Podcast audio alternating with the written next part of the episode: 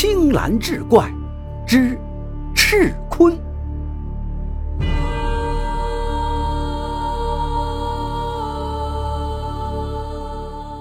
话说江苏泰州境内有一个芦花庄，三条河流围绕，两岸遍植榆柳桑槐，河边芦苇茂密，河面水鸟风帆。一到春天，更是烟柳飞青絮，风雨落小前，景色如画，风光绝美。这村子东头住着一个叫李大水的人，以打鱼捕虾为生。此人二十多岁，生性吝啬，又精于算计，但是有一点特别的好，每日早出晚归，不辞辛苦。就这样辛苦经营了十来年。不仅让原来的破旧茅草屋换成了扩大的宅院，还娶了老婆，连生了几个孩子，一时间成为了村中的富户。此时，李大水已经是衣食无忧，于是也不再下水打鱼了。他雇人编了一张巨大的渔网，每天午时拦在河中，待春秋两季河水暴涨的时候，大小鱼虾顺水而下。一旦触网，便被捕住，很少能有漏网之鱼。当地人都把它称之为“阎王断”，贪婪狠毒，可见一斑。这李大水坐享其成，每日只是赏花遛鸟，四处闲逛，甚是悠闲安逸。这一天，他刚刚用过午饭，正在家中躺椅之上闭目养神，忽听得门外一阵叮咚之声。便起身到门口查看，不料一开门，便看见一个身着黄色袈裟的和尚正坐在门口敲着木鱼。见他出来了，和尚也随即站起身来，口宣佛号，对他躬身做了一个揖。李大水见这个和尚年约六旬，身形魁梧，脊背高高耸起，脸上鹰鼻阔嘴，下巴虚然如戟，眼皮一翻是金光四射，这长相可谓是异于常人。他心中微感惊讶，便问和尚：“不知大师来此何为？”那和尚躬身作答：“贫僧只为木化而来。”李大水虽然吝啬，但却很是信佛。于是又问和尚道：“不知大师所需钱粮还是财物？”和尚听罢此言，忽将双眼翻起，朗声应道：“施主诧异，这些东西都不是老衲所想要的。”李大水一听，心中大奇。只见和尚双手合十，对他深深一拜，道。老衲但求施主发大慈悲，行无量善，罢了旧业，另谋新生。李大水听罢，心中是又惊又怒。惊的是，这和尚居然真的不是为钱财而来，而是让他罢旧迎新；怒的是，他竟敢口出狂言，提出如此要求。若是依他所言，岂不是要断了自己的财路？当下脸色一沉，道。大师所需别物尚可，此事则万万不能。和尚又劝了几句，他仍然是态度坚决，断无通融。眼见无法说服于他，老和尚又道：“既如此，老衲再退一步，恳请施主于明日午时三刻不要张网。如此，老衲必感激不尽，体念您的好生之德。”李大水一听，心想这个要求倒是不难，当场便应允下。李大水看着和尚走远，转身回了家，躺在凉椅上反复思量，越想越觉得此事有些蹊跷。这个和尚不仅容貌奇特，来路不明，而且先欲断他财路，后又一而再、再而三地祈求他明日午后不要张网捕鱼。只怕其中必然有意。想到此处，他打定了主意，明天午时照样下网，倒要看看这到底有何异常之处。第二天午时，李大水带着两个佣工来到河边，他亲自将网撒下，一直等到午后三刻方才起网。没想到往常两个人就能起的渔网，今天却怎么也拉不动。他大为诧异，急忙又叫来一个佣工，三个人合力才费劲地将渔网拉起。令他意外的是，这网中除了一些普通的鱼虾之外，还有一只体型巨大的怪鱼。这个鱼长得甚为奇特，身长约有丈许，背脊上一根粗刺倒向鱼头而生，全身都是赤红色的鳞片，个个有如铜钱般大小，在太阳下熠熠生辉，耀人眼目。此时，这怪鱼在网中兀自的左冲右突，跳跃不已。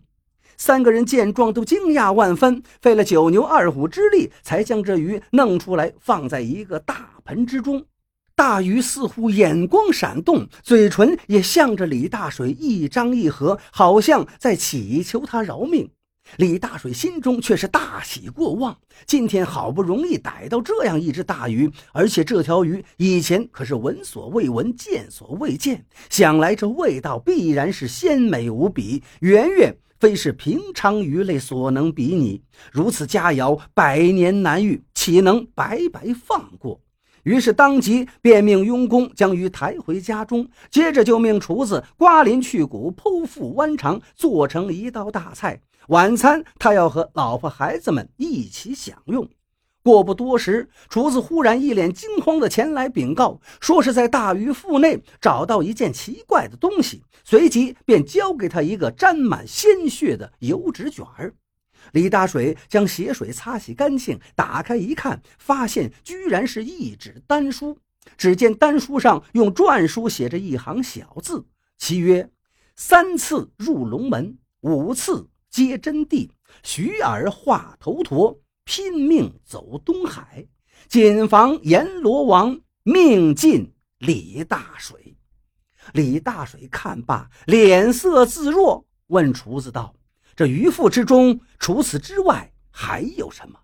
厨子道：“别的没有什么了，就只是一些竹笋和米饭而已。”李大水听罢，沉思片刻，一挥手便让厨子回去，你继续烹制。等到晚上，厨子将鱼做好，端上桌子，李大水便让家人一同来吃。这肉果然和寻常的鱼类截然不同，味道鲜嫩细腻，绝美异常。只是鱼肉太多了，李家大小谁都吃不完，于是便将剩下的一些鱼肉赏给了下面的佣工及仆人。众人吃后都觉得是唇齿留香，回味无穷，纷纷赞不绝口。唯独一个五十余岁的老妇人，因感心中不安，所以一口鱼肉也没有吃。自此之后，倒也没有什么异常之事发生。李大水也早已将此事忘记。转眼一年后的早春时节，他正在院中品茗赏春，忽听门外有人喊道：“请问家中可有人否？”李大水打开房门一看，原来是一个年轻的和尚，约莫二十余岁，穿着一袭灰色僧袍，长得是星眸俊目，气宇不凡。一见李大水，便双掌合十道：“居士有礼了。”李大水见状，连忙还礼，不知小师傅有何贵干？那小和尚道。小僧自洞庭一路寻师至此，方才路经贵宅，见此宅似有不祥之气。出家人本以慈悲为本，故小僧不敢不告。李大水虽觉此话有些危言耸听，但心中又难辨真假，于是便先想问个清楚再说。他问道：“那么以小师傅看来，何处不祥？”和尚道。小僧略通青巫之术，书中暗表，这青巫呀，指的就是青巫子，传说是彭祖的弟子，精通风水。这小和尚说：“此地山平水流，本应富贵丰财，可是你家院门对面却是回廊。所谓一条直路，一条枪，这是犯了枪煞。再加上此楼虽气势非凡，但周围无山无宅，一楼独高，人孤傲，这又犯了孤峰煞。两煞皆犯，故大为不祥。轻则灾病不断，重则家破人亡。这李大水前几天刚好右脚无缘无故的红肿灼热，疼得他是晚上睡觉都无法安稳，走路还需要拄着拐杖。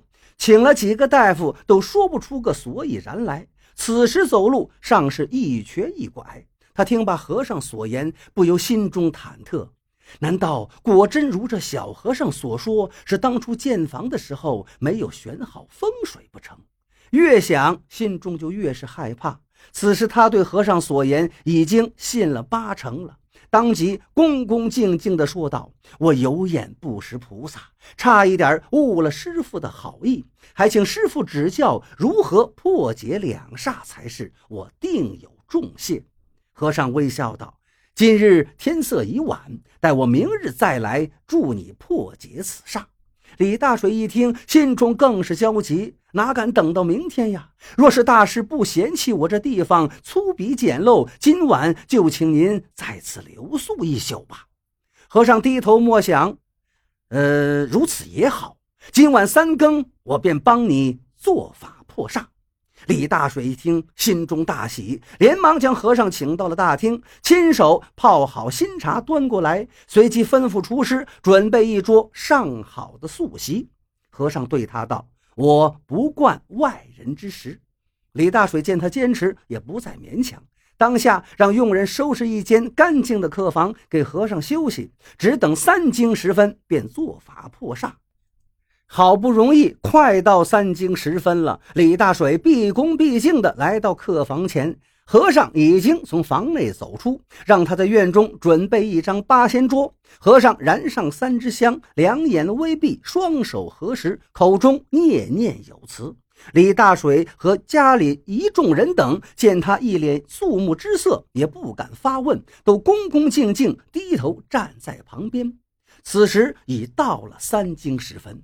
李大水不知这咒要念到什么时候，心中有些不耐，正待张口相问，忽见和尚双眼睁开，目露狰狞之色，满脸皆是暴戾之气，伸出手来，在桌上猛击三下，厉声大喝道：“刺飞王，澹台死，事无周楚，长桥妻，焦眉烈山神龙子，阎王断，断水流，且报赤坤仇，无逆。”盘窝底，当然这一堆话，李大水听了个不是特别的明白，但是他倒是听到了阎王断断水流，他知道自己家弄的那个渔网被称作阎王断。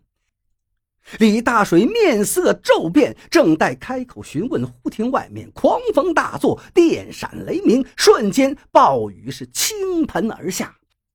李大水心中惊惧万分，一时不知如何是好，正想找个地方躲藏起来，忽听轰然一声惊天动地的巨响，所站之处已然崩陷下去，瞬间成为一个深不见底的水潭，将李家男女老幼尽数吞了进去。唯有一名老妇人在水中拼命挣扎，忽见一头虎头蛟游到老妇身边。将他驮到岸边，推了上去，随即摆尾而去。这老妇人正是当日唯一没有食鱼肉之人，而李家上下大小数十口人尽数葬身鱼腹之中。自此以后，这个地方就变成了一个通往长江的深潭，当地人称为赤坤潭。